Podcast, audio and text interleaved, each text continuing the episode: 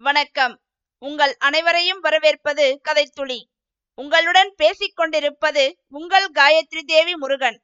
நாம் இன்று அமரர் கல்கி அவர்கள் எழுதிய கல்வனின் காதலி எனும் கதையின் பகுதி இருபத்தி நான்கை தான் பார்க்க போகிறோம். நாம் முந்தைய பகுதியில் அத்தியாயம் நாற்பத்தி ஐந்து மற்றும் நாற்பத்தி ஆறை பார்த்தோம். அதில் சர்வோத்தம சாஸ்திரி கல்யாணி யார்? அவளுக்கும் முத்தையனுக்கும் என்ன சம்பந்தம் என்பதை தர்மகர்த்தா பிள்ளையின் மூலம் அறிந்து கொள்கிறார் என்றும் வருத்தத்தோடு வந்து கொண்டிருந்த கல்யாணியிடம் தான் போலீஸ்காரன் என்பதை மறைத்து அவளிடம் லாவகமாக பேசி முத்தையன் இருக்குமிடத்தை அறிந்து கொள்கிறார் என்றும் பார்த்தோம். இனி இந்த பகுதியில் கல்யாணியின் தவறுதலால் முத்தையனுக்கு ஏற்பட்ட விபரீதங்கள் என்ன என்பதையெல்லாம் அமரர் கல்கி அவர்களின் எழுத்து நடைக்கு உயிர் கொடுத்து கதைக்குள் வாழ்வோமா? வாருங்கள். இன்று நாம் கேட்கப் போவது அமரர் கல்கி அவர்களின் கல்வனின் காதலி. பகுதி இருபத்தி நான்கு அத்தியாயம் நாற்பத்தி ஏழு. பூமி சிவந்தது. முத்தையா நல்ல இடம் பார்த்து கொண்டு வந்து உட்கார்ந்திருக்கிறாய். நீ எவ்வளவோ சரியாக அடையாளம் சொல்லியிருந்தும் கண்டுபிடிப்பதற்கு திண்டாடி போய்விட்டேன். எவ்வளவு அடர்த்தியான காடு. இதில் புகுந்து வருவதற்கு ரொம்ப கஷ்டப்பட்டு போய்விட்டேன் என்றான் கமலபதி. பிறகு இதற்கு பொருத்தமாக ஏதோ ஒரு பாட்டு இருக்கிறதே அது என்ன? என்று சொல்லி ஒரு நிமிஷம் சிந்தனையில் ஆழ்ந்திருந்து விட்டு ஆமாம் பாரதியின் பாட்டுத்தான் என்று கூறி பாட ஆரம்பித்தான். திக்கு தெரியாத காட்டில் உன்னை தேடி தேடி இழைத்தேனே. மிக்க நலமுடைய மரங்கள் பல விந்தை சுவையுடைய கனிகள். எந்த பக்கத்தையும் மறைக்கும் வரைகள் அங்கு பாடி நகர்ந்து வரும் நதிகள். ஒரு திக்கு தெரியாத காட்டில் உன்னை தேடி தேடி இழைத்தேனே. மலைகளைத் தவிர பாக்கி வர்ணனையெல்லாம் மிகவும் பொருத்தமாய் இருக்கிறதல்லவா என்றான் கமலபதி. அப்போது முத்தையன் சொன்னான் அந்த பாட்டில் இதையெல்லாம் விட அதிக பொருத்தமாயிருக்கும் அடி வேறொன்றிருக்கிறதே. பெண்ணே உனது அழகைக் கண்டு மனம் பித்தம் கொள்ளதென்று நகைத்தான். அடி கண்ணே என் திரு கண்மணியே உன்னை கட்டித் தழுவ மனங்கொண்டேன் இவ்வாறு பாடிவிட்டு முத்தையன் கமலபதியை சுற்றி சுற்றி வந்து நாடக மேடையில் திருடன் ஆடுவதைப் போல் ஆடத் தொடங்கினான். உங்களுக்கு என்ன கிராக் புடிச்சு போச்சா? என்ற குரலை கேட்டு இரண்டு பேரும் திடுக்கிட்டு பார்த்தார்கள். முகமது ஷெரீப் சாயபுவின் கண்களில் தீப்பொறி பறந்து கொண்டிருந்தது. அடே உங்களுக்கு பிழைச்சு போக இஷ்டமில்லை என்று தோணுகிறது. தூக்கு மேடையிலே சாகத்தான் இஷ்டமா? இந்த லயன்கரை சாலையிலே இன்றைக்கு கிழக்கே இருந்து மேற்கே நூறு சிவப்பு தலைப்பாகையும் மேற்கே இருந்து கிழக்கே நூறு சிவப்பு தலைப்பாகையும் போயிருக்கு. இங்கே நீங்கள் பாட்டு படிச்சு கொண்டு கூத்தடிக்கிறீங்க என்றார் சாயபு. கமலபதி அவரிடம் நெருங்கி வந்து பாயி கோபம் வேண்டாம் நாங்கள் செய்தது தப்புத்தான். நீங்க போங்க. இதோ உங்கள் பின்னாலேயே நான் வந்து விடுகிறேன் என்றான். ஆமாம் நான் போகத்தான் போகிறேன். நீங்கள் தான் சாக துணிஞ்சிருந்தால் நான் ஏன் மாட்டிக்க வேணும்? இதோ நான் போகிறேன். ஐந்து நிமிஷத்தில் நீ என் பின்னோடு வந்து சேர்ந்து கொண்டால் ஆச்சு. இல்லாட்டா இந்த பொம்பளை எனக்கு வேண்டாம் என்று தலாக் சொல்லிவிட்டு போய்விடுவேன் என்றார் சாயபு.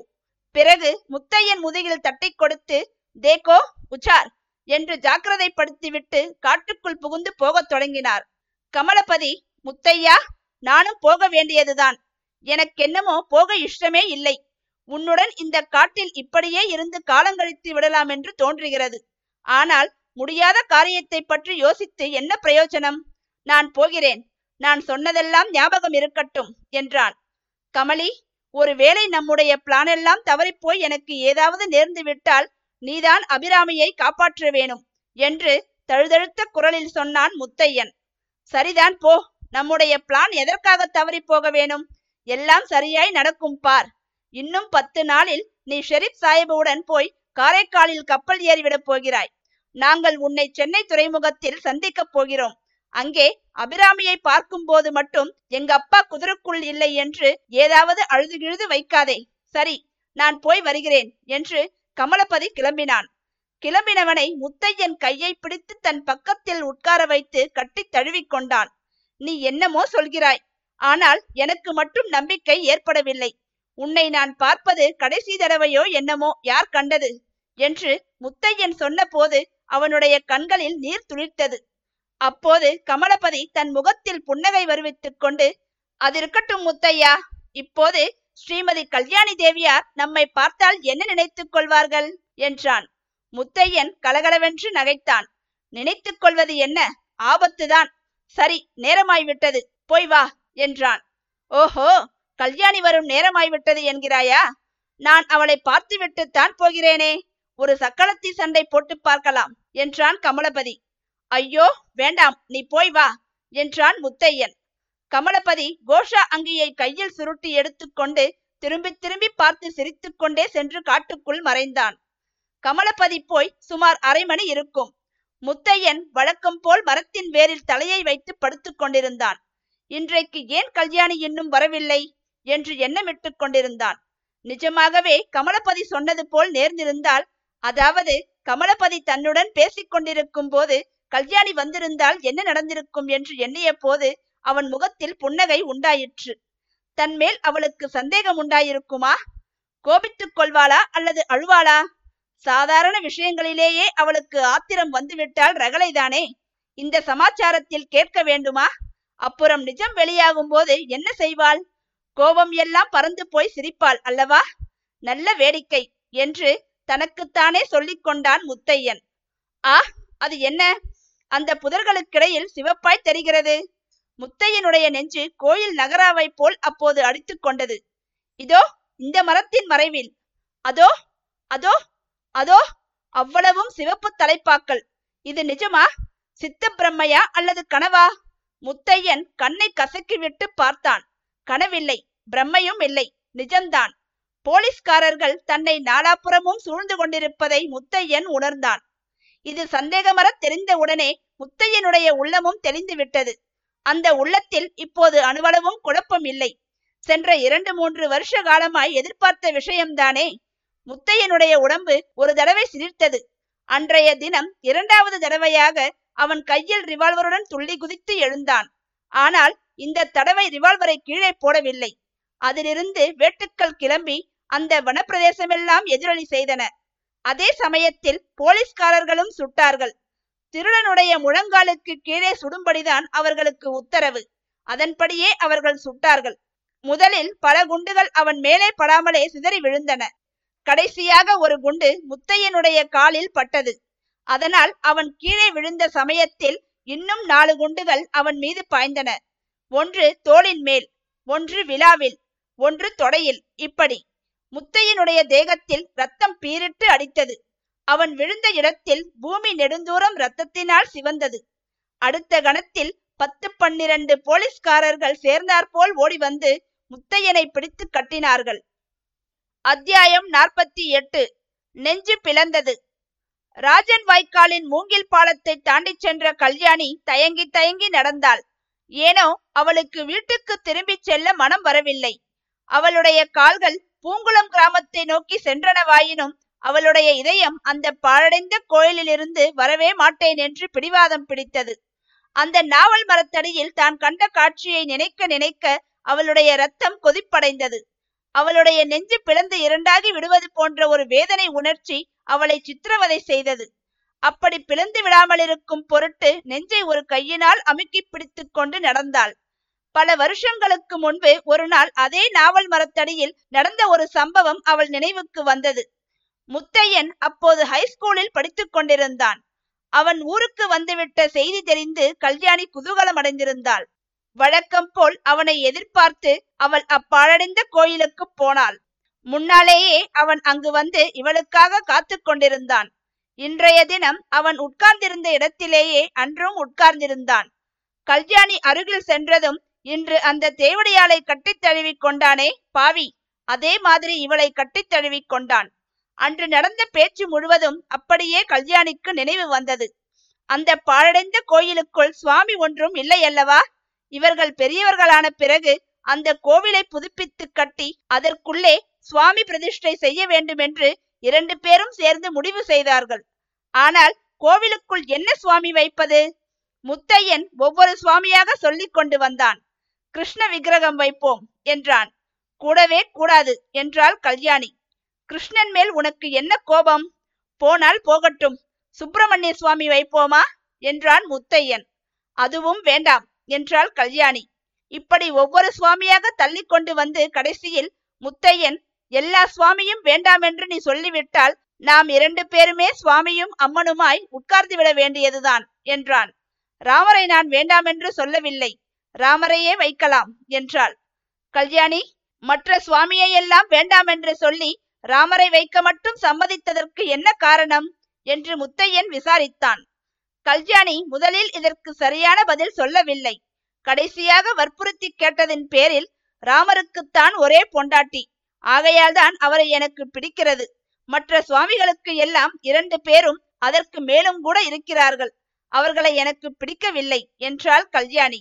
உடனே முத்தையன் கல்யாணியை தூக்கி தன் மடியில் உட்கார வைத்துக் கொண்டு என் கண்ணே நான் ராமரை போல் இருப்பேன்.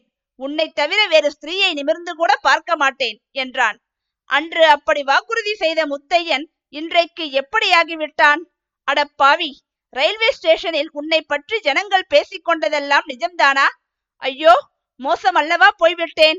நான் இருக்கிறேனே உன்னை தவிர உலகில் வேறு நினைவே இல்லாமல் அப்படியும் நீயும் இருப்பாய் என்றல்லவா எண்ணிவிட்டேன். உனக்காகவா நான் இந்த சொத்து சுதந்திரம் வீடு வாசல் எல்லாவற்றையும் விட்டுவிட்டு கப்பலேறி வர தயாராயிருந்தேன்? ஐயோ என்ன அசடாய் போனேன்? ஆஹா இது என்ன உலகம்? சூதும் வாதும் பொய்யும் புனை சுருட்டும் நிறைந்த உலகம். இதையெல்லாம் நினைக்கும் போது இறந்து போனாரே அவர் எப்பேற்பட்ட உத்தமர்?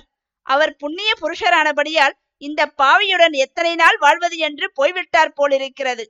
இப்படி எண்ணமிட்டு கொண்டே போன கல்யாணிக்கு காலிலே ஒரு கல் தடுக்கி விட்டது கட்டை விரலில் ரத்தம் வந்தது. தலை கிருகிருவென்று சுற்றுவது போல் இருந்தது. பாதை ஓரத்தில் சற்று உட்கார்ந்தாள். அவள் உட்கார்ந்த இடத்தில் ஒரு தும்பை செடி பூத்து குலுங்கிக் கொண்டிருந்தது. கல்யாணி ஒரு தும்பை பூவை பறித்தாள்.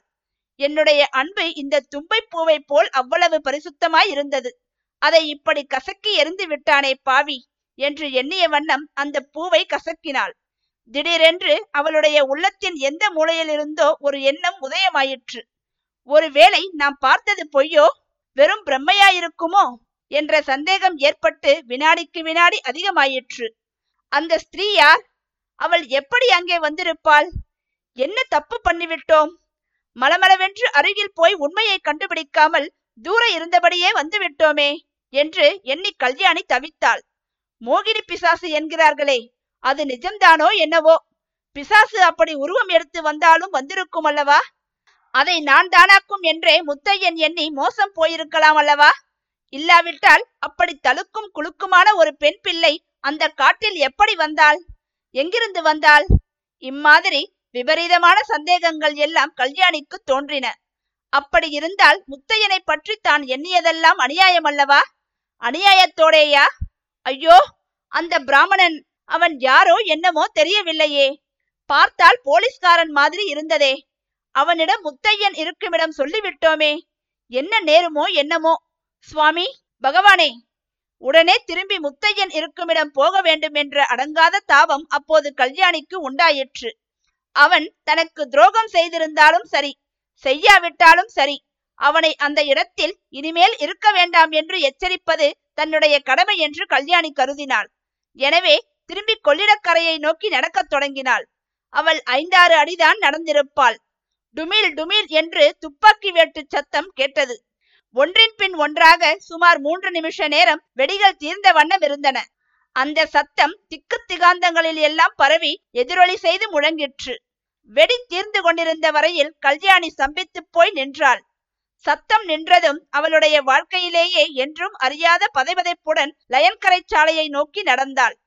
துப்பாக்கி சத்தத்தை கேட்டு அங்கங்கே வயல்களில் வேலை செய்து கொண்டிருந்த குடியானவர்களும் குடியானவ ஸ்திரீகளும் வேலையை அப்படியப்படியே போட்டுவிட்டு ஓடி வந்தார்கள். ஆகவே கல்யாணி மூங்கில் பாலத்தை அடைந்தபோது லயன்கரை சாலையில் ஏக கூட்டம் கூடியிருந்தது. எல்லாரும் அவரவர்களுக்கு தோன்றியபடி பேசிக் கொண்டிருந்தார்கள். அவர்கள் பார்த்து கொண்டிருக்கும் போதே கிழக்கே நூறு கஜ தூரத்தில் படுகை காட்டிலிருந்து பத்து பன்னிரண்டு போலீஸ்காரர்கள் சாலையில் ஏறுவது தெரிந்தது. ஜனங்கள் அந்த பக்கம் நோக்கி ஓடினார்கள். ஆனால் போலீஸ்காரர்கள் இரண்டு பேர் கையில் பிடித்த துப்பாக்கியுடன் நடுச்சாலையில் நின்று அவர்களை சுட்டு விடுவதாக பயமுறுத்தவே ஜனங்கள் தயங்கி நின்று விட்டனர் பெரும்பாலான போலீஸ்காரர்கள் விரைந்து கிழக்கு நோக்கி சென்றார்கள். கும்பலாக சென்ற அவர்களுக்கு மத்தியில் நாலு சேவகர்கள் காயம்பட்ட மனிதன் ஒருவனை தூக்கி கொண்டு போவது தெரிந்தது. கல்யாணி இதையெல்லாம் பார்த்தாள். செத்து போய்விட்டான் என்று சிலரும் இல்லை சாகவில்லை. காயம் மட்டும் பலம் என்று சிலரும் பேசியதெல்லாம் அவள் காதில் அரைகுறையாய் விழுந்தது. குடியானவ ஸ்திரீகள் சிலர் வந்து கல்யாணியை சூழ்ந்து கொண்டனர். ஆச்சி இந்த கொள்ளிடக்கரையிலே நீங்கள் பாட்டுக்கு தினம் போய்க் கொண்டிருந்தீர்களே. இங்கேயே இத்தனை நாளும் திருடன் இருந்திருக்கிறானே. ஆச்சி ஏதோ உங்க பெரியவங்க பண்ணிய புண்ணியந்தான் உங்களுக்கு ஒன்றும் நேரவில்லை என்றார்கள். கல்யாணி அவர்களுக்கு பதில் ஒன்றும் சொல்லாமலும் குனிந்த தலை நிமிராமலும் வீட்டை நோக்கி நடக்கலானாள். அவளுடைய முகத்தை மட்டும் அந்த சமயம் மற்றவர்கள் பார்த்திருந்தால் ஐயோ எவ்வளவு கலவரம் அடைந்திருப்பார்கள்? வீட்டிற்கு சென்ற கல்யாணியின் முடிவு என்ன? குண்டடியோடு அகப்பட்ட முத்தையனின் நிலைதான் யாது? இருவரும் சேர்கிறார்களா? என்பதையெல்லாம் நீங்கள் தெரிந்து கொள்ள வேண்டுமென்றால் இந்த கதையை தொடர்ந்து கேட்க வேண்டும். நாம் கூடிய விரைவில் பகுதி இருபத்தைந்தோடு சந்திக்கலாம். அதுவரை உங்களிடமிருந்து விடைபெறுவது உங்கள் காயத்ரி தேவி முருகன். நன்றி வணக்கம்.